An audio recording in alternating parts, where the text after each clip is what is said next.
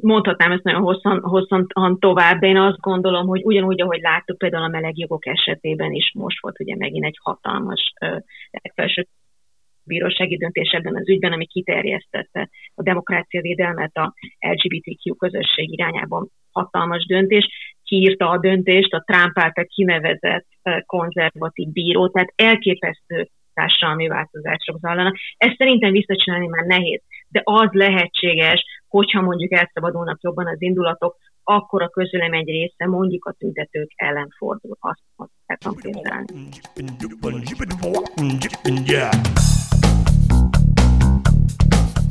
Üdvözlök mindenkit a Határsértők eddigi legkésőbb felvett adásában. Uh, én Kerner Zsolt vagyok, és Jankovics Marcival. Sziasztok! Fogunk beszélgetni Zonnevend Júliával. Uh, Sziasztok!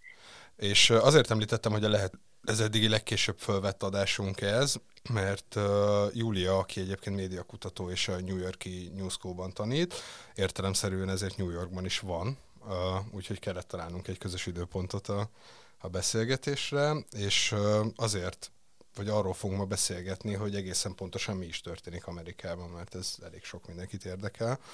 Uh, és igazából szerintem az lenne a legjobb kezdés, hogyha Júlia elmondanád, hogy te mit tapasztalsz így a hétköznapokban az egész tüntetés sorozatból? Hát az első kérdés az, hogy akkor a tüntetés részre fókuszáljunk, vagy általában mi történik a Én nem gondolom, járvány... nem gondolom, hogy feltétlenül szét lehetne választani a kettőt, úgyhogy engem abszolút minden érdekel. Tehát induljunk akkor a KH-tól, és, és, és vegyük át, hogy a tüntetésekkel hogy kezdődött. Igen.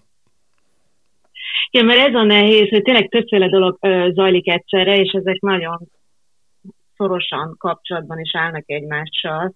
Tehát ugye a járványügyi helyzet az az, hogy korai államok, például New York, nálunk most már jobbak az adatok, fokozatos nyitást tapasztalható, de más államokban, például Florida, Arizona és így tovább, az adatok rettenetesek és egyre rosszabbak. Tehát ilyen nemzeti szinten a, a, az adatokat nézve nem tudunk egy ilyen egyértelműen pozitív képet nyújtani, és még mindig az első hullámban vagyunk, vannak viták, hogy ez az első vagy második, de jelenleg úgy tűnik, hogy, hogy, hogy a tudományos konszenzus az, hogy még nem ért véget az első, és akkor lehet a második az össze. Tehát ez az egyik dolog, ami zajlik, és nyilván um, összevetve mondjuk néhány nemzetközi adattal, mondjuk Dél-Koreával, vagy Ausztriával, vagy Csehországgal, ezek az adatok elég rosszak. Igen, Tehát hát ugye mi is azt tapasztaljuk, hogy itt már nincs járvány a gyakorlatban. Ugye napok óta egy-egy fertőzött, miközben nyitva van minden, és minden tele van.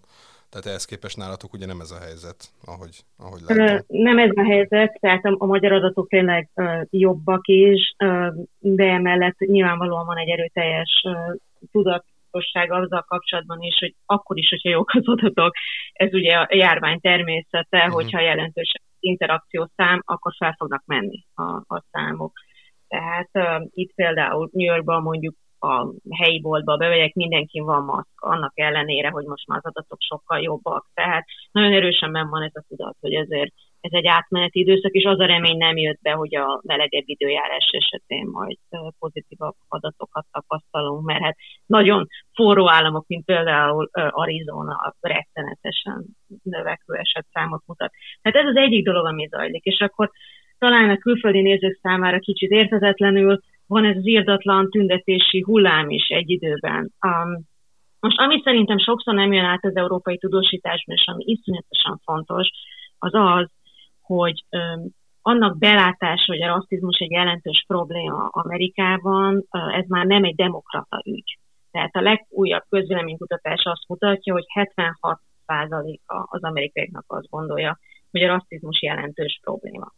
Ami a tüntetéseket illeti, számomra rendkívül érdekes a, a közvéleménykutatások adata ezügyben is.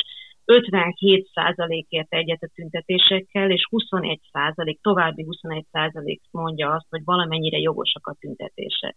De ez 78%. Tehát ezt nem azért fontos mellé tenni, mert ami, ami iránt mi például a médiakutatók nagyon érdeklődünk, az az, hogy hogy, hogy így megváltozott a vélemény. Az egyik republikánus közvéleménykutató mondta azt, hogy ez egy olyan típusú véleményváltozás, ami nagyobb, mint amit valaha látott a szakmája során, és több mint 30 éve van a szakmában. Két hét alatt többet nőtt a Black Lives Matter mozgalom támogatottsága, mint a korábban levő két évben.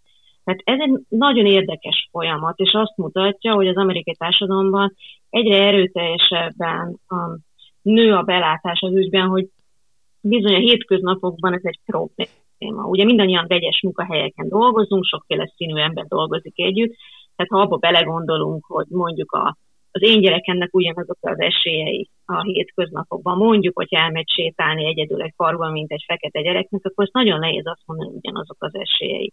Tehát én, én így olvasom ezeket az adatokat, hogy mivel mindannyian vegyes közegekben um, élünk, ezért um, erőteljes bennünk a szolidaritás más szülők felé, hogy az ő gyerekeiknek, az ő tínédzser, a nagyfiaiknak is ugyanolyan esély legyen a, egy teljes életre, mint a mieinknek. Tehát én, én így látom a nagyobb képet, és akkor persze beszéltünk rengeteg elemről, ami problematikus, és ami vitát igényel nyilvánvalóan. És ennek amúgy már említetted, hogy szakértők is rácsodálkoznak arra, hogy mennyire drámaian nagy vagy hirtelen ez a változás, és ez, amit te mondasz, ez, ez, a, ez a tapasztalati oldala, ez meg egy ilyen hosszabb távú, akár ilyen évtizedeken átívelő tapasztalat, de az, hogy, hogy, hogy egyetlen, tehát vagy egy pár hét leforgása alatt ennyire elmozduljon valamiben a közvélemény, vagy hirtelen kiderüljön, hogy, hogy, hogy valamiben ennyire egységes, amiről mondjuk korábban nem feltétlenül gondolták így a közvéleménykutatók se. Ez, erre van bármiféle magyarázat, hogy ez tényleg egyetlen sokkoló videónak köszönhető, vagy pedig, vagy pedig valami egyéb tényezők is lehetnek a háttérben? Ez egy remek kérdés. Nyilván um, sohasem egy dologra vezethető vissza, azért tény, hogy itt a videó hihetetlen erős volt. Tehát a, a, a hallgatók közül, aki nem nézte meg ezt a videót, és van ereje, hogy megnézze, tényleg javaslom, a New York Times oldalán található egy teljes rekonstrukció erről az utolsó kilenc percéről. És hát tényleg nagyon megráz. Ugye az utolsó szavak az, hogy nem kapok levegőt, és mama. Most az, az amikor ott többször végig mondja, hogy mama, nem kapok levegőt, nem kapok levegőt, azt iszonyatosan nehéz végignézni, bármilyen politikai szemlélettel is rendelkezik az ember. Tehát nyilván volt egy nagyon erőteljes videó, ami ezt támogat, enélkül nem lehetett volna e- ebben az ügyben ekkora eredményt elérni, de azért itt egy hosszú távú mozgalomról is szó van, és amit szerintem a Black Lives Matter nagyon hatékonyan csinált az az, hogy ezeket a történeteket mindig összekapcsolta. Tehát amikor most beszél a Floyd esetről, akkor fog beszélni a Michael Brownról is, és fog a Tammy Rice-ról, és így tovább. Tehát mindig felemlegeti a korábbi eseteket is, tehát van egy láncolat. Nagyon erőteljes nyilván a szlogen, itt a képi ábrázolás az, hogy a Floydnak egy kislánya van, aki a tüntetésekre is elment, tehát több elemből áll ez, ez a történet össze, a, amit még tudok mondani, ami érdekes saját közegemben is nézve, hogy sokan olyanok álltak a mozgalom mellé, akiket soha nem láttam ilyenikben a Twitteren megszólalni, vagy hétköznapokban véleményt formálni.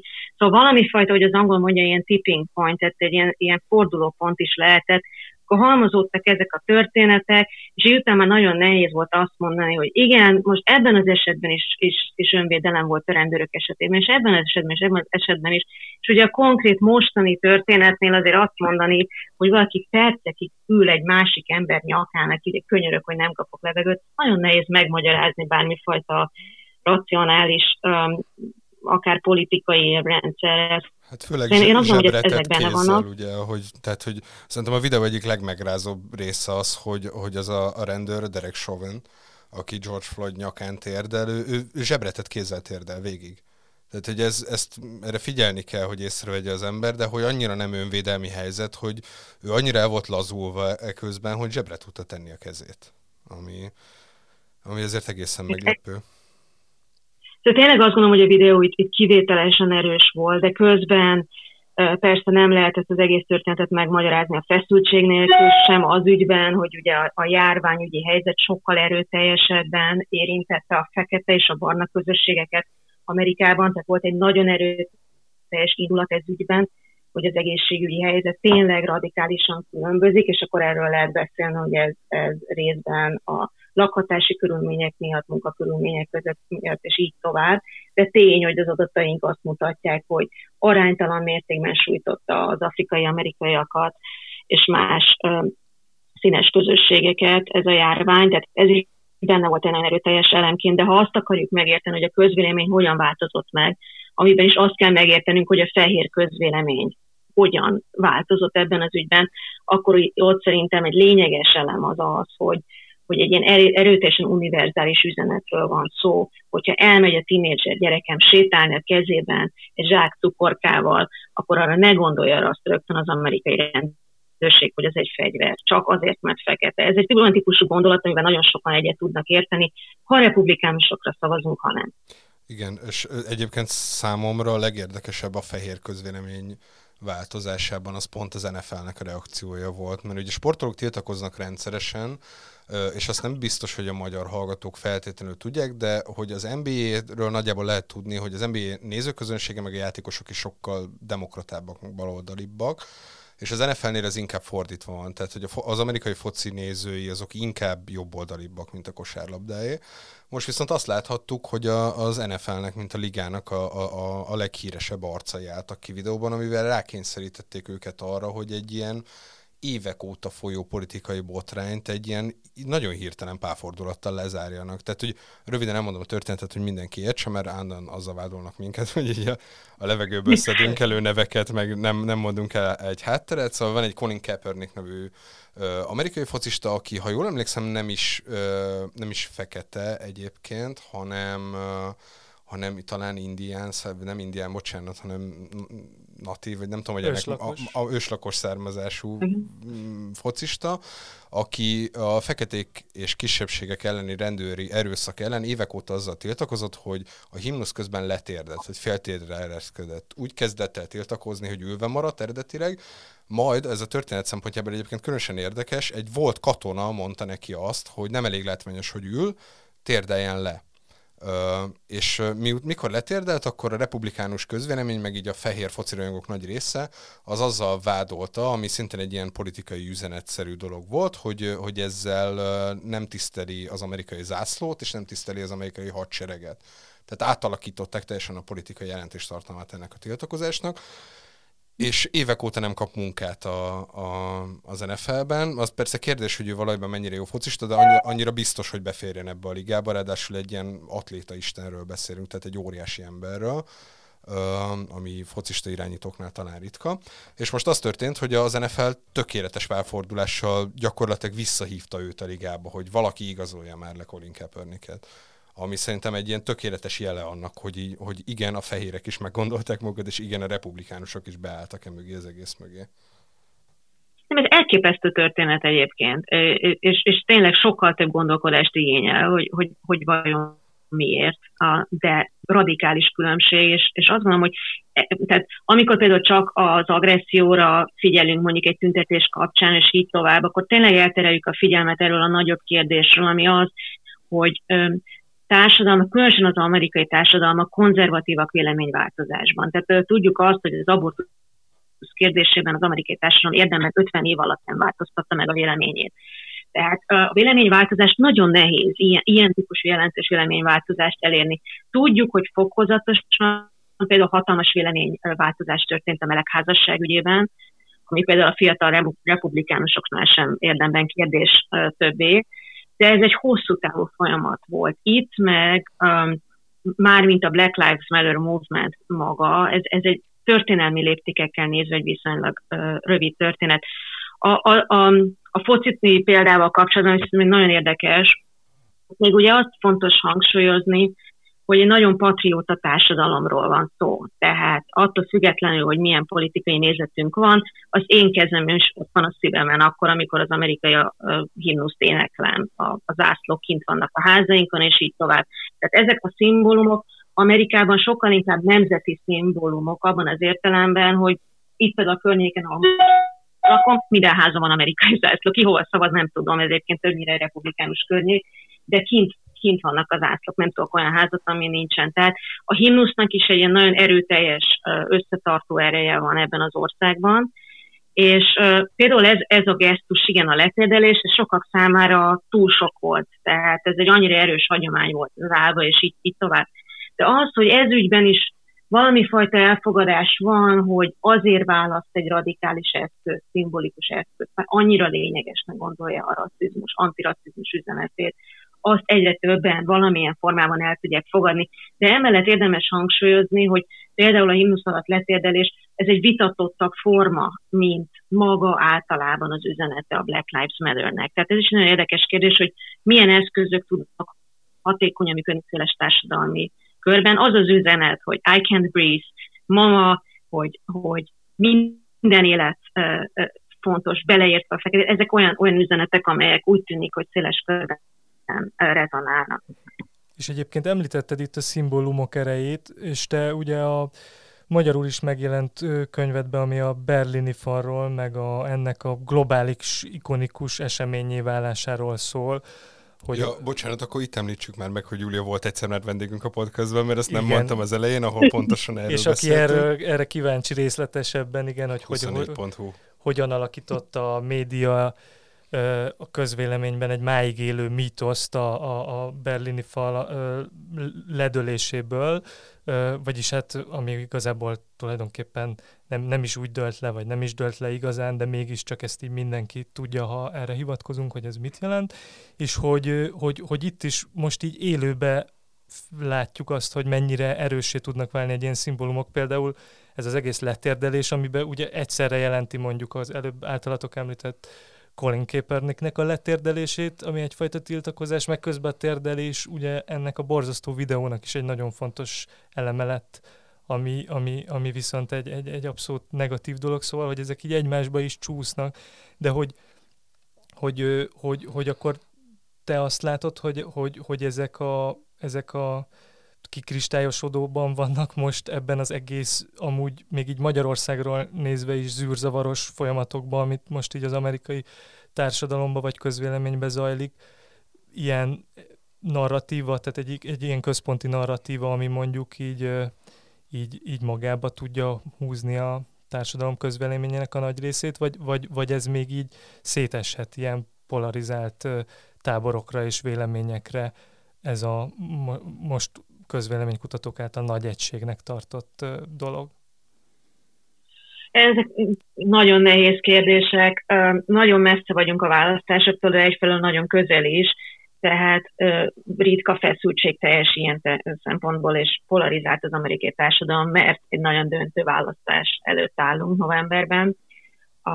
Nyilván, hogy hogyan folytatódnak a tüntetések, azon nagyon sok fog múlni, hogyha erősödik a, tényleg ez a békés, egységes üzenete a Black Lives Matter mozgalomnak, a, a Floyd képében, amúgy nem beszéltünk róla, de ugyancsak egy nagyon erőteljes vizuális ábrázolás végig, a, a, a szlogenek nagyon tiszták. Szóval ez, az, ez a vonal megy tovább, akár hosszabban, az erősítheti a nemzeti egységet ebben az ügyben, ha mondjuk erőteljesebben elmozdul az agresszió irányába, az egyre inkább megosztó lesz um, idővel, és politikai konzekvenciái is lehetnek, például a demokraták teszhetnek szavazókat a középen abban az esetben. Jelenleg ez inkább uh, úgy tűnik, hogy erősíti a demokrata regisztrációt a bizonyos társadalmi csoportokban. Tehát ez egy nagyon komplex kérdés, hogy ez hosszú távon mit jelent. Én azt gondolom, hogy nagyon nehéz most már visszacsinálni ezt a típusú egyetértés, ami egyre jobban jelen van az amerikai társadalomban, hogy a rasszizmus igenis egy, egy, egy olyan típusú probléma, amivel szembe kell néznünk. A, ennek a politikai forrásaiban nyilván az amerikai társadalom nem fog fog egyetérteni, hogy, hogy mennyire ez, ez Trumphoz köthető, vagy egy régebbi folyamatsorról van szó, és így tovább. De mondhatnám ezt nagyon hosszan, hosszan tovább, de én azt gondolom, hogy ugyanúgy, ahogy láttuk például a melegjogok esetében is most volt ugye megint egy hatalmas legfelső bírósági döntés ebben az ügyben, ami kiterjesztette a demokrácia védelmet a LGBTQ közösség irányában hatalmas döntés. Kiírta a döntést a Trump által kinevezett konzervatív bíró, tehát elképesztő társadalmi változások zajlanak. Ezt szerintem visszacsinálni már nehéz, de az lehetséges, hogyha mondjuk elszabadulnak jobban az indulatok, akkor a közülem egy része mondjuk a tüntetők ellen fordul. Azt, azt el tudom képzelni. A, szerinted mennyire van benne ebben az egész tüntetés sorozatban? Ha jól emlékszem, akkor a vietnámi háborúnál elleni tüntetéseknél sem volt olyan, hogy mind az 50 államban egyszerre tüntettek volna, ami most volt. És hogy szerinted mennyire van ebben benne az a, egyrészt az a két-három hónapos feszültség, amikor az, aki megtehette, az otthon maradt, és a négy fal között töltötte folyamatosan az idejét, másrészt meg az az elmúlt három évnek ez az elképesztően nyomasztó légköre, ami még valószínűleg azok számára is nyomasztó, akik egyetértenek Donald trump mert ugye neki elsősorban a politikai működése az, hogy ő, ő megosztó üzenetekkel operál mindenféle szinten, és ezért ez, ez egy ilyen feszültségkeltő folyamat, bármit is, bármennyire is egyetért vele az ember. Szóval hogy ez, ez olyan, mint egy ilyen, nem, ö, egy ilyen kukta, amiben így egyre növekszik a feszültség, és akkor ennek is lehet szerepe abban, hogy ennyien mentek ki az utcára? Meg ennyi helyen? Mindenképpen. Én egyébként egészében nézve inkább reményteljesnek tartom a jelenlegi időszakot, mint, mint tragikusnak, mert azt gondolom, hogy, hogy, hogy, számtalan lényeges kérdést vitatunk meg úgy, amilyen formában sohasem korábban, és egy csomó feszültséggel Amerika jelen pillanatban megpróbál szembenézni, ami, ami szerintem ez fontos. Teljes én teljesen egyetértek az, hogy elképzelhetetlen a járványügyi helyzet nélkül az, ami most zajlik. Tehát igen, ez, hogy mindenhol ilyen erőteljes módon tört ki a tüntetés, abban benne van az, hogy itthon ültünk, mindenkinek már nyilván rémelege volt a bezártságból és a magányosságból, és így tovább ez közösségteremtést is jelent. De ahogy mondtam, azért az is, hogy különösen New Yorkban azért az ember átélte a folyamatos szirénákat, azért több mint 20 ezer embert vesztettünk el ebben a járványban, irdatlan szám. Amerika most már ugye több mint 115 ezeret, és ez egy, ez egy konzervatív szám. És ebben hihetetlen nagy arányban a feketéket tehát olyan típusú személyes dű is van ebben, hogy, hogy ennyien kimentek, ami, ami erőteljesen köthető a járványügyi helyzethez. De a saját közegemben látom azt, hogy olyan professzorok, fehér professzorok voltak ki, akik soha ilyen politikai aktivitás ügyben nem láttam korábban megszólalni. Szóval valami tényleg más folyamatrendszer is jelen volt. A Trump elnökkel kapcsolatban én is így látom, hogy a feszültség nagyon erős minden közegben, tehát a, a, a józan, tehát mértéktartó konzervatív közegekben azért jelentős aggodalma, aggodalommal jár az ő kommunikációs stílusa. Tehát azért nagyon nagy az elnöki szerep hagyománya, mondjuk, hogy régen elnök hogyan viselkedett, hogyan szólalt, meg akár egy Nixon is társadalmi kérdésekben, tüntetések esetén, és így tovább. Tehát ez a típusú hergelés ilyen tantrumok, dükitörések a Twitteren, néha 200 tweet, e, ezzel a konzervatív elemzők is küzdenek, hogy ez biztos, hogy megfelelő. És azért nem véletlen, hogy például ezt a napi híradást a járványi helyzetről azt beszüntették, mert egyszerűen nem volt politikailag előnyös Trump elnök számára, nem az ő formátuma volt, és olyan, ezek a váratlan bejelentések, amiket felszólt, azok tényleg nem voltak hasznosak, és a dükitörések az újságírókkal szemben, és így tovább.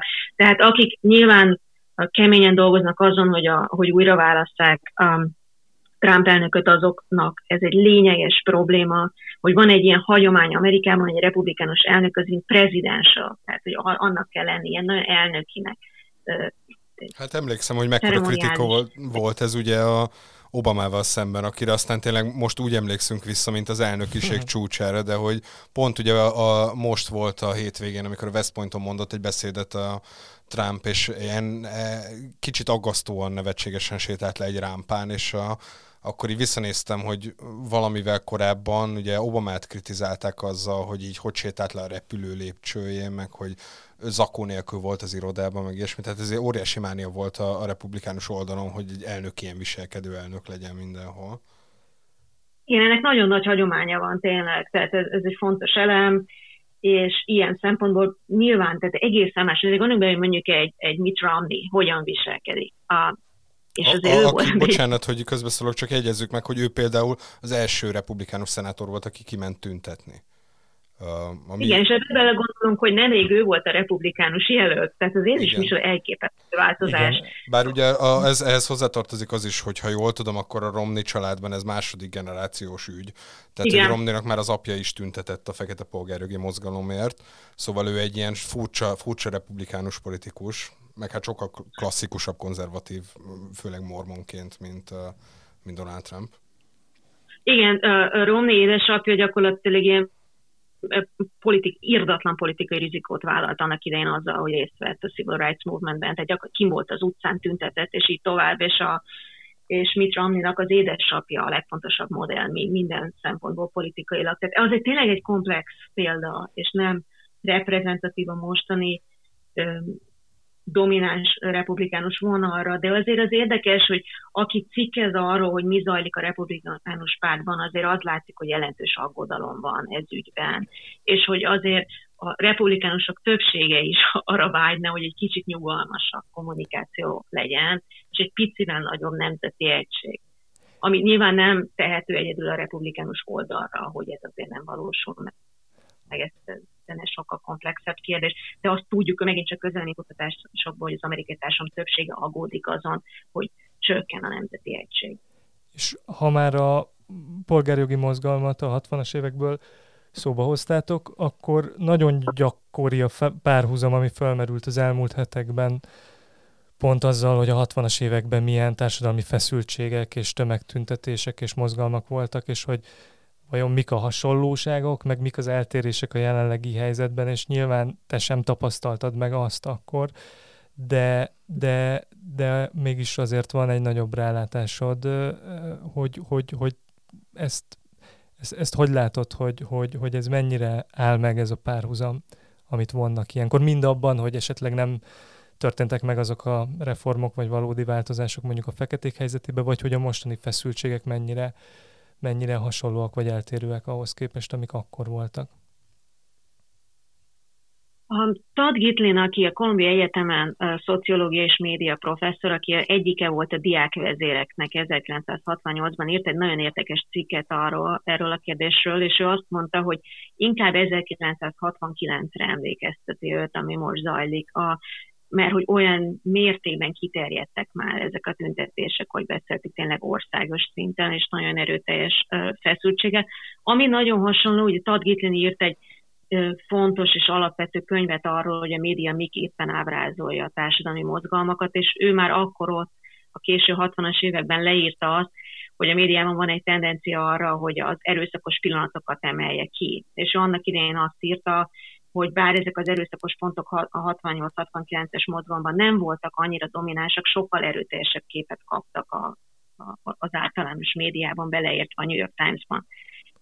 És, és ez azért most is uh, egy folyamat. Nyilván más média platformon zajlik. Erre egyébként van, van most már ilyen real-time kutatás, hogy amit te így ismersz, hogy, hogy a, ami ezt így megnézni tényleg alaposan, hogy most milyen mértékben emelik ki mondjuk a vezért címek, vagy főcímek, vagy a nem tudom, a híradóképek a, az erőszakos eseményeket, és mennyire a békés tüntetők tömegeit?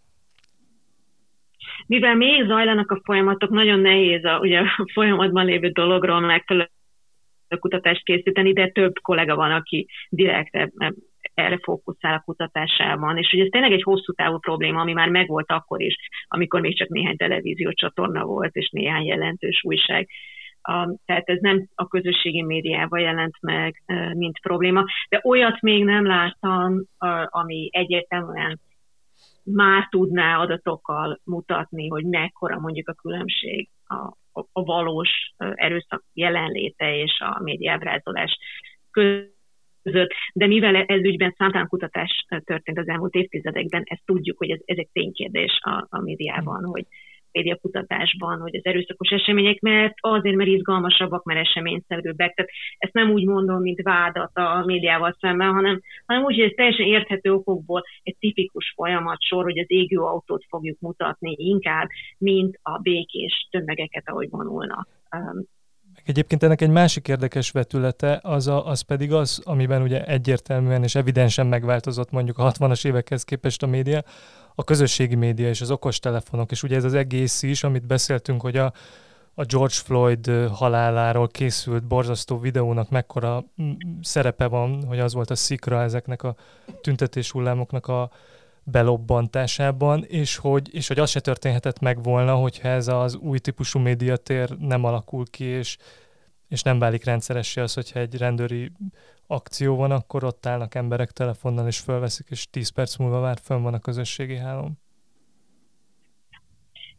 Szerintem hihetetlen lényeges elem, és tényleg pontosan tudjuk, hogy amikor nincsen videó, akkor szinte mindig felmentik a rendőröket ezekben a helyzetekben. Tehát én láttam a leírását ennek az esetnek, a hivatalos rendőrségi riportot. Soha nem történt volna semmi fajta. Hát is ugye ezt láthattuk a... A, láthattuk ezt ugye abból az ügyben is, amikor biztos láthatta is a 75 éves tüntető, akit Buffalo városában fellöktek a rendőrök, és beverte a fejét, amit a, betört a koponyája. Igen. És hogy ugye abban az ügyben uh, ott, ott se volt több napig azt hiszem uh, balhé, mert ugye a rendőrségi jelentésben annyi szerepelt, hogy elbotlott és elesett. Az nem szerepelt benne, ami a videón látszik, hogy fellökték a rendőrök, majd amikor az egyik megpróbálta lehajolni a látványosan vérző emberhez, hogy fölsegíts, akkor a másik megérintette a vállát, hogy ne hajoljon le. És mentek tovább.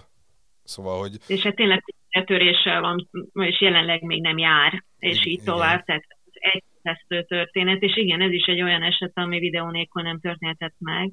Ami viszont ugyancsak érdekes az az, hogy hiába van ez a videó lehetőség, mégis meg történik egy csomó ilyen eset. Tehát azt nem értük el, hogy csak azért, mert a rendőrök tudják, hogy videóval fölveszik őket, nem fognak ilyen esetek előfordulni. Hát De például hiszen... azt nem tudjuk, hogy hány akadályoz meg, tehát soha nem fogjuk tudni, meg tudunk néhány esetet, mint a Floyd, amikor csak ennek köszönhető az, hogy, hogy van büntetőjogi következmény. Igen, de hogy ugye, amit nem látunk feltétlenül, tehát, hogy azért viszonylag régóta vannak videófelvételek ezekről az esetekről. Én valamennyire az utóbbi időben jöttem rá, hogy így évek óta folyamatosan én írom meg az összes ilyen ügyet, mert talán nem tudom, engem háborított föl a legjobban az épp aktuális szerkesztőségben, de hogy nagyon sok ilyet megírtam már, és évek óta folyamatosan vannak videók, viszont amit nem látunk, az, az, azok az ítéletek. Tehát, hogy, hogy egyetlen rendőrt ítéltek el például Ferguson óta a, a rendőri erőszakért, és a 99% meg, meg teljesen büntetlenül marad, és ugye 10%-ban az eseteknek tesznek egyáltalán bármilyen jogi lépést ellenük. Szóval lehet, hogy ez az, ami eddig hiányzott, vagy ez az, amit el akarnak most érni, hogy eddig is láttuk videón, eddig se tudtuk igazán, hogy mennyire fogja vissza, viszont azt tudtuk, hogy senkit nem ítélnek el a rendőrök közül. És ebben az ügyben már most a, más a helyzet, a reakció. És én azt gondolom, hogy ezek az ítéletek egyébként hozzájárultak a, a feszültség növeléshez is, de a társadalmi véleményváltozáshoz is. Tehát azért ezeket a videókat nagyon sokan látják, és utána azt az ítéletet, hogyha nem, ez egyébként tulajdonképpen teljesen rendben volt, nagyon nehéz elfogadni, tényleg politikai véleménytől függetlenül. Szóval én azt gondolom, hogy ez, ez, ez, ebben a kérdésben egyébként hosszú távon a Black Lives Matter uh, nyerni fog. Uh, csak ez, ez egy nagyon hosszú küzdelem.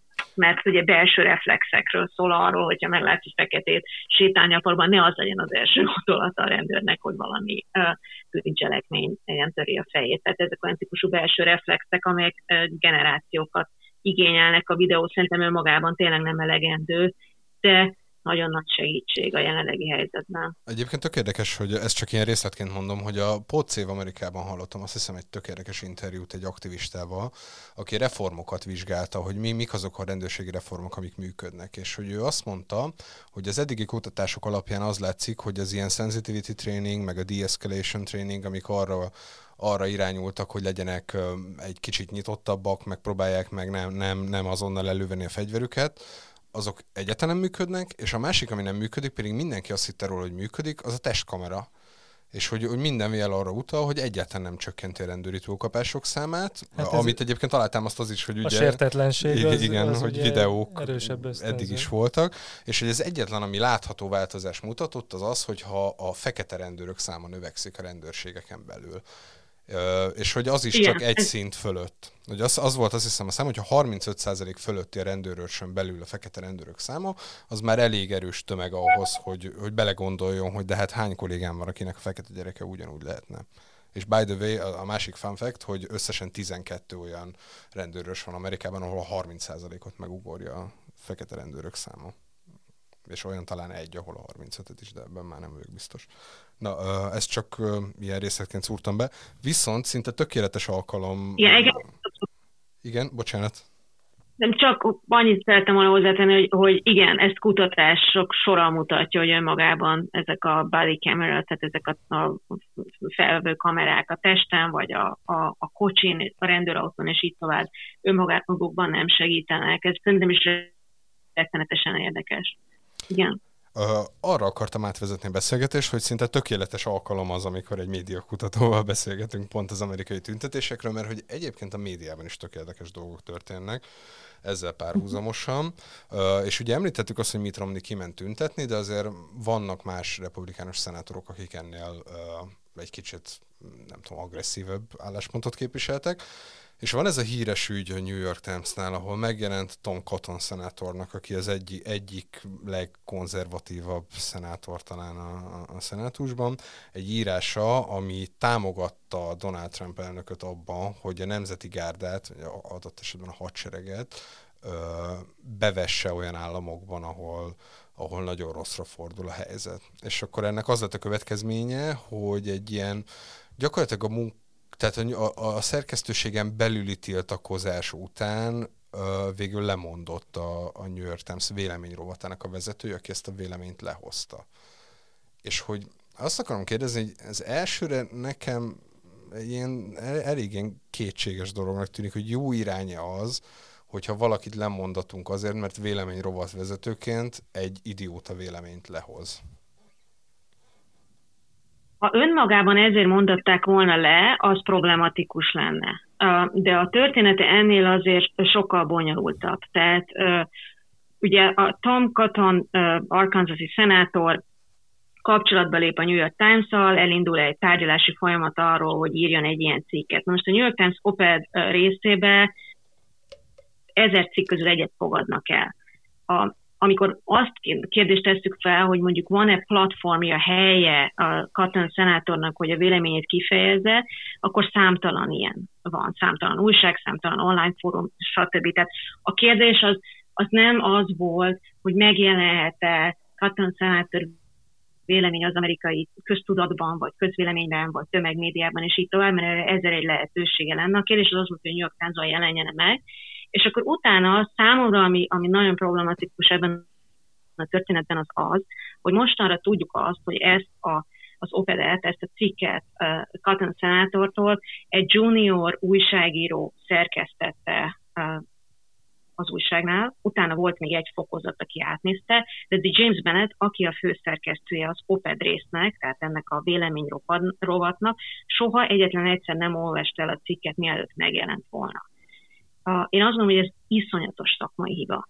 Tehát egy ilyen szintű cikket, ami június 4-én, ami ugye az, a Tiananmen téri mészállásnak az évfordulója, amikor is a kínai katonaság ráküldte a katonas, rá, rá, ráküldték a kínai katonaságot a civilekre. Tehát annak az évfordulóján lehozunk egy amerikai szenátori véleményt, ami ugye azt mondja, hogy a katonaságot vonultassuk fel.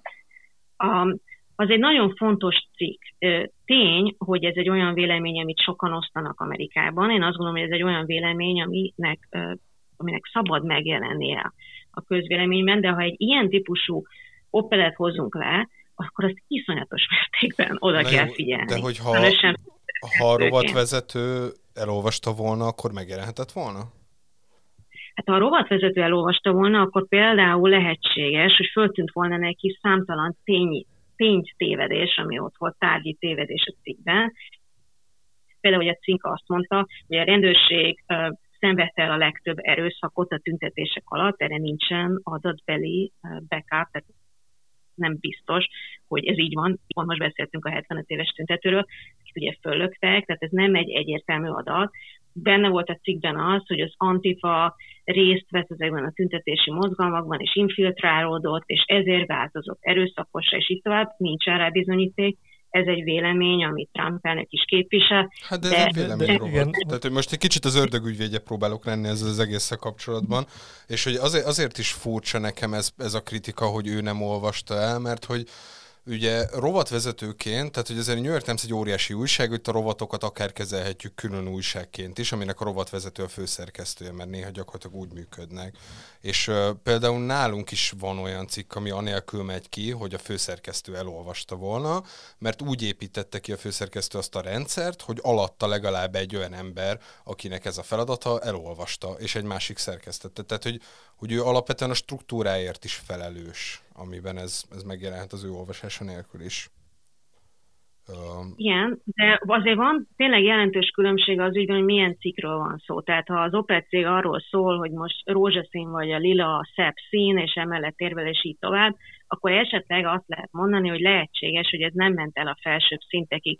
De azért, amikor egy amerikai szenátor azt mondja, hogy a katonaságot vigyük szembe, vessük be az amerikai civilekkel szemben, legalábbis vonultassuk fel az erőszakot, és ezt teszi tényleg egy jelentős évfordulón, akkor azt azért egy főszerkesztőnek, egy véleménytény rovat szerkesztőjének minimális szinten legalább olvasnia kell. Utána neki áll úgy megvédeni, hogy ebben az egész szerkesztési folyamatban nem vett részt. De én azt gondolom, hogy ami itt, itt történik, az az, hogyha valaki vacak munkát végez, nem végzi rendesen a munkát, annak bizony következménye van. Tehát egy ilyen cikket, ami ennyire vitatott és ennyire kérdéses véleményt képvisel, azért ez nem egy egyszerű vélemény, amiről beszélünk. Ennek nagyon súlyos következményei lehetnek civilekre nézve, ha kiviszünk egy olyan katonaságot, amit nem a civilekkel szemben képeztek ki, nem, nem erről szólt a képzésük. Nem véletlen az, hogy számtalan tábornok ellenzi a bevetését, és azért ellenzi, mert nem erről szólt a képzés.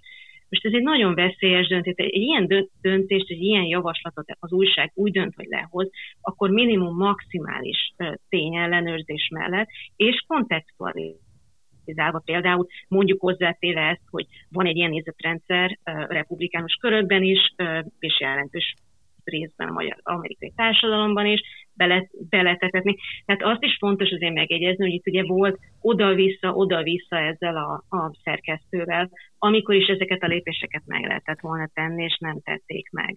Tehát én személyesen úgy tekintek erre a történetre, hogy ez, egy, ez, ez, ez vacak szerkesztői munka volt, ami ehhez a helyzethez vezetett. És hogyha most egy picit hátralépünk ettől a konkrét történettől, ami nyilván egy nagyon... Na várj, mert még ne lépjünk hátra, mert nekem még van egy keresztkérdés. De szerintem, de, de szerintem lesz? Jó, nem, nem, nem, nem hiszem, hogy ugyanaz lesz, csak szerintem ezt most már kitárgyaltuk annyira, Jó. amennyire, amennyire amennyit ez most érdemelt itt, itt ebbe a podcastban. De abszolút e, ehhez kapcsolódva, hogy általánosabban mondjuk akkor függetlenül attól, hogy ebben a konkrét ügyben azon a konkrét napon megjelentetve ilyen ellenőrzés mellett ez a vélemény, ez most helyes volt, vagy nem. De hogy ugye sok, tehát, tehát hogy, hogy, hogy létezik az a típusú panasz és narratíva is, hogy amellett, hogy van egy növekvő támogatás a Black Lives Matter ügy mellett, hogy egy óriási ilyen véleménynyomás és ezzel járó stressz is van a nyilvános megszólalásban, hogy egy, akár egy szerencsétlenebbül sikerült és nem egy szenátori szinten, hanem egy ö, alkalmazotti szinten egy ö, közösségi hálón egy vélemény ö, kirúgásig vezethet, vagy pedig ilyen-olyan ilyen online, nem tudom milyen cunamikhoz vezethet, amik, amik ö, ellehetetlenítenek embereket vagy karriereket, tehát hogy, hogy, hogy rendszeresen megjelenik ez a panasz, hogyha bárki ebbe tesz egy kicsit a, a, a, a nagy közös narratívától eltérő, vagy pedig akár meggondolatlan megjegyzést, akkor annak nagyon-nagyon drasztikus következményei lehetnek az ő életére, és hogy ennek lehet egy ilyen dermesztő hatása a szólásszabadságra, meg arra, hogy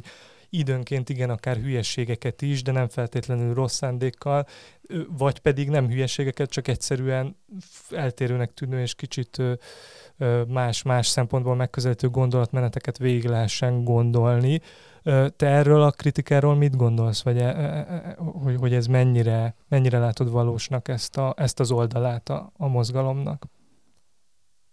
Ugye én a fél életemet a Twitteren élem, tehát bevallom, hogy erőteljes függő vagyok, szakmailag is, és, így tovább. Tehát ezeket a folyamatokat ott eléggé közelről figyelem, és tudom, hát először is azzal kezdeném, hogy mivel én is ebben a közférában mozgom, aki ebbe a közférában részt vesz, különösen a Twitteren, ahol tényleg egy pillanat tovább küldeni az üzenetet szélesebb, más kép gondolkodó közösségekbe, azért az ember erőteljesen figyel. Tehát aki mondjuk olyan dolgot posztol, ami, amiből igazán nagy balhé lesz, azért én azt gondolom, hogy saját tapasztalatból ítélve, hogy az ember ezzel a rizikóval együtt él és tud róla. Tehát, hogy azért az egy döntés, amikor az ember egy nagyon-nagyon vitatott dolgot publikál a közférában, és egy, és egy, egy túlpörgetett, nagyon emocionális, nagyon feszültségteljes közegben, mint mondjuk a Twitter, ahol tudjuk, hogy, hogy a legapróbb dolog legyen az, az, az politikai, vagy egyébként valami idétlenség, az fel fog robbanni egy pillanat alatt. Tehát um, nagyon erős kockázattal jár az ilyen típus közszférában való megszólalás. Tehát én először ezt mondom, hogy aki mondjuk szakmaiként működik ebben, mint mondjuk médiaprofesszor, vagy mondjuk újságíró, azért erről a kockázatról tudnia kell, és azt szerint működik. Történik egy csomó olyan eset, amikor szerintem totál hiszti van, abszolút. Tehát én is alkalmanként fogom azt eljám, hogy te jó ég ebből miért lett ügy, vagy ez miért, miért ekkora um, robbanás.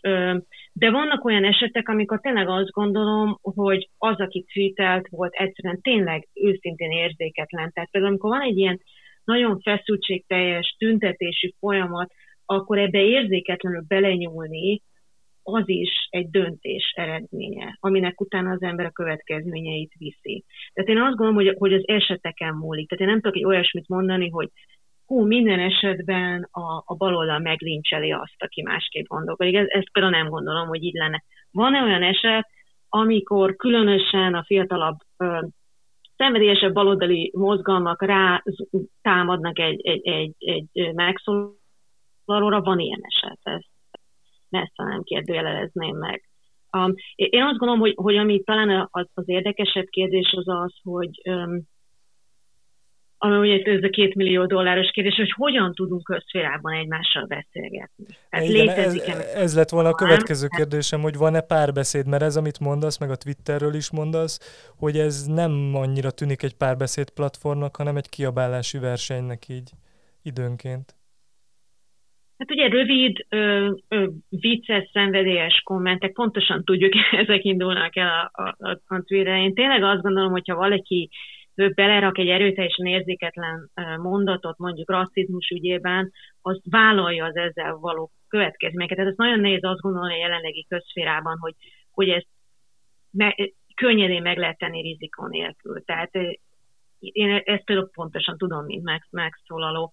Um, hogy mit lehetne tenni, um, nagyon nehéz, nem? Mert közben meg ezeknek a, a, a hirtelen szenvedés közféreknek is van szerepük, például az érzelem kifejezés, például a közösségformálás, például a, a társadalmi mozgalmak megszervezése, és így, így tovább. Um, Nekem... Hosszú távon én azt gondolom egyébként, hogy a baloldali gondolkodásnak jobbat tenne az, hogyha ha alkalmanként egy kicsit megengedőbbek és nyitottabbak lennénk, hogyha ha nem, a, ha, ha nem keresnénk el, ne, nem az lenne az alapvető hozzáállás, hogy a, hogy a másik oldal az mindenképpen szükségképpen uh, ellenség. És ez, ez, ez, ez a kiinduló pont egy vitában. Tehát én, én minden oldalról egyébként egy kicsit több nyugalmat és uh, odafigyelést, empátiát uh, szeretnék látni, de én, én lehet, hogy ilyen szempontból old school vagyok. Egyébként nekem mindig az jut eszembe ilyenkor, ami egy ilyen viszonylag bölcs politikai mondás, hogy a Twitter az nem a valódi élet.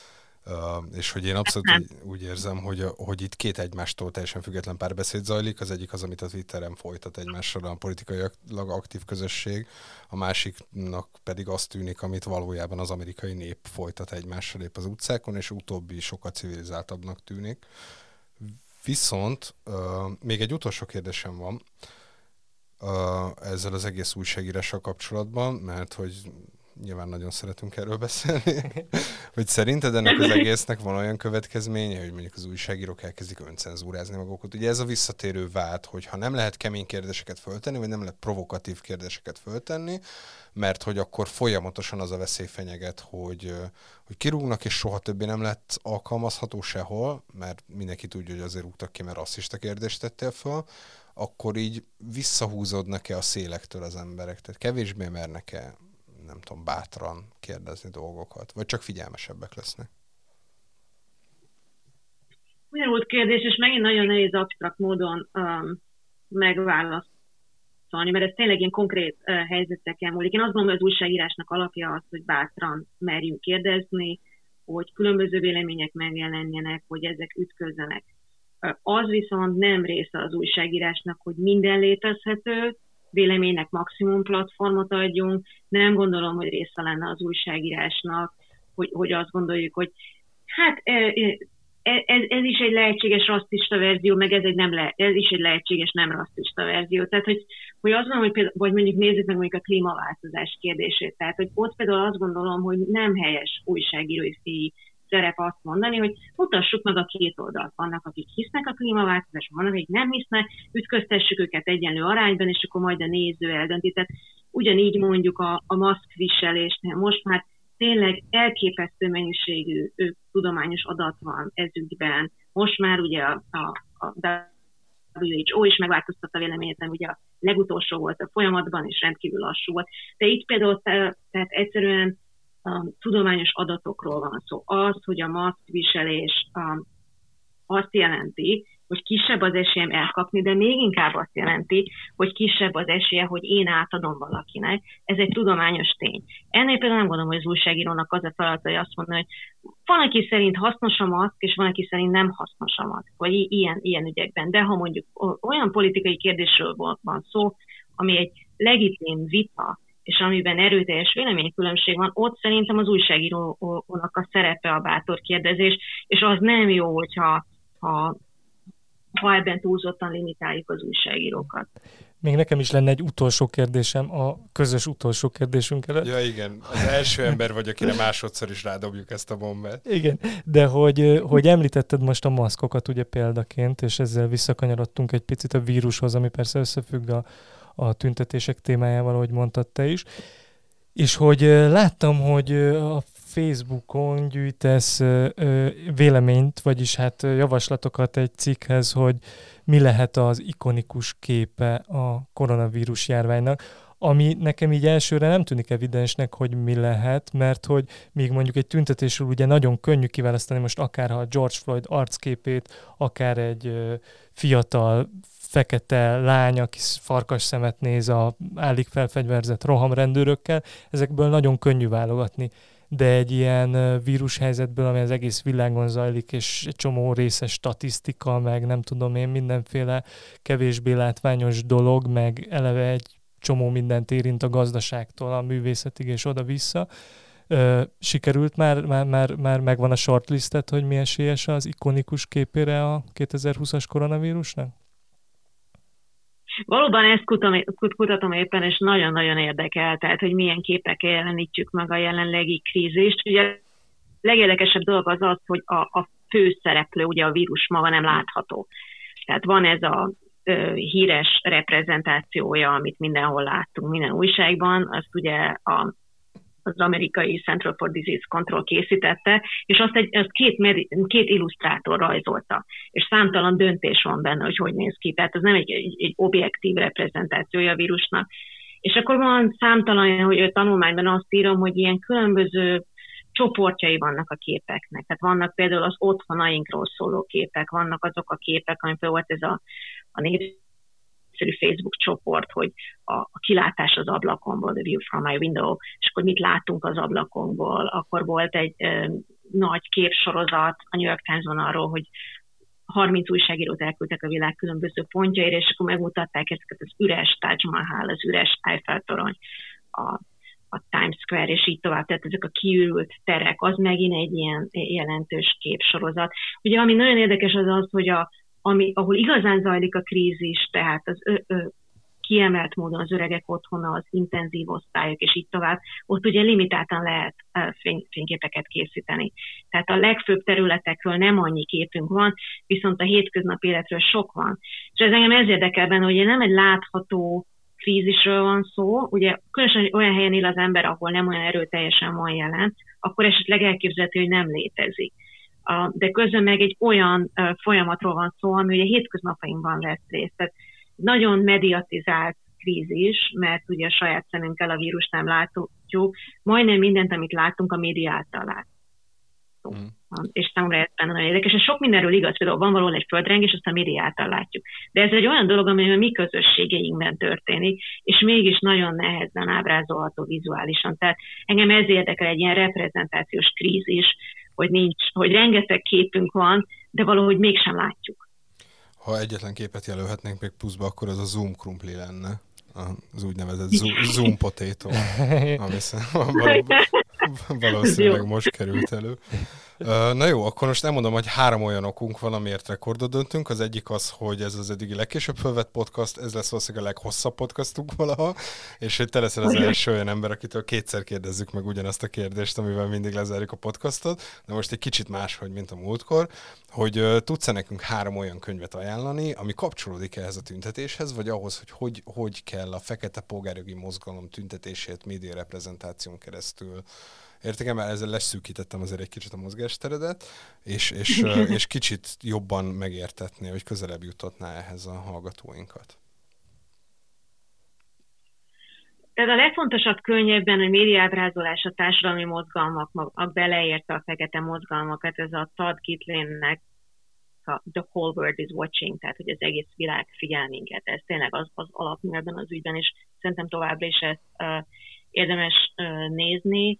A két könyv, amit még talán mondhatnék, uh, Ruha Benjaminnak, aki egy Princeton uh, szociológus, van egy könyve arról, hogy Race uh, After Technology, és ő különösen az érdekli, hogy a new, az új média amilyen módon befolyásolja a rasszizmus kérdéskörét. Amerikában különösen az ilyen artificial intelligence technologies, tehát hogy például az arcfelismerő szoftverek a rasszista vonásai, ez egy nagyon érdekes könyv. És talán harmadiknak inkább bőven mondanék, hogy volt most erre sok cikkezés, hogy hirtelen felment az eladási száma az olyan könyveknek Amerikában, amelyek általában a rasszizmus kérdésével foglalkoznak. Um, talán érdemes uh, ilyen szempontból is utána nézni, hogy, hogy amit tudok javasolni, um, van egy ilyen bestseller listája a New York Times-nek egy pillanat alatt Google-on megtalálható, ami ez a top 20 könyv uh, rasszizmus kérdéskörében. Um, én, én Tanehisi Coates-nak is nagyon szeretem a, a könyveit. Uh, ez egy olyan nagy kérdés, hogy egy, egy ilyen egész napos listát lehetne összeállítani róla. Magyarországon azt mondanám, hogy Orsos László Jakabnak volt egy, egy gyönyörű cikke. a 24.hu, igen. igen. A 24.hu-n Amerika letérdelt címmel, ugye itt dolgozik Brooklynban, tehát közvetlenül figyelte a folyamatokat, és összeköti a rasszizmus kérdését Európában azzal, hogy mi zajlik Amerikában, különösen a roma kérdések kapcsolatban, és így tovább. Nagyon, nagyon szép és nagyon személyes cikk. Szóval ezt talán javasolnám. Igen, szuper, szuper, hogy végül sikerült kierőszakolnunk egy 24-es plagot is, és nem nekünk kellett mondani. Nem is tudom, hogy pontot jelentek, szóval tényleg tök jó cikk volt. Uh, nagyon szuper, köszönjük, hogy, hogy velünk voltál, és a hallgatóknak pedig köszönjük, hogy ismét hallgattak minket, és hát tegyenek így legközelebb is. Én Sziasztok. köszönöm a lehetőséget.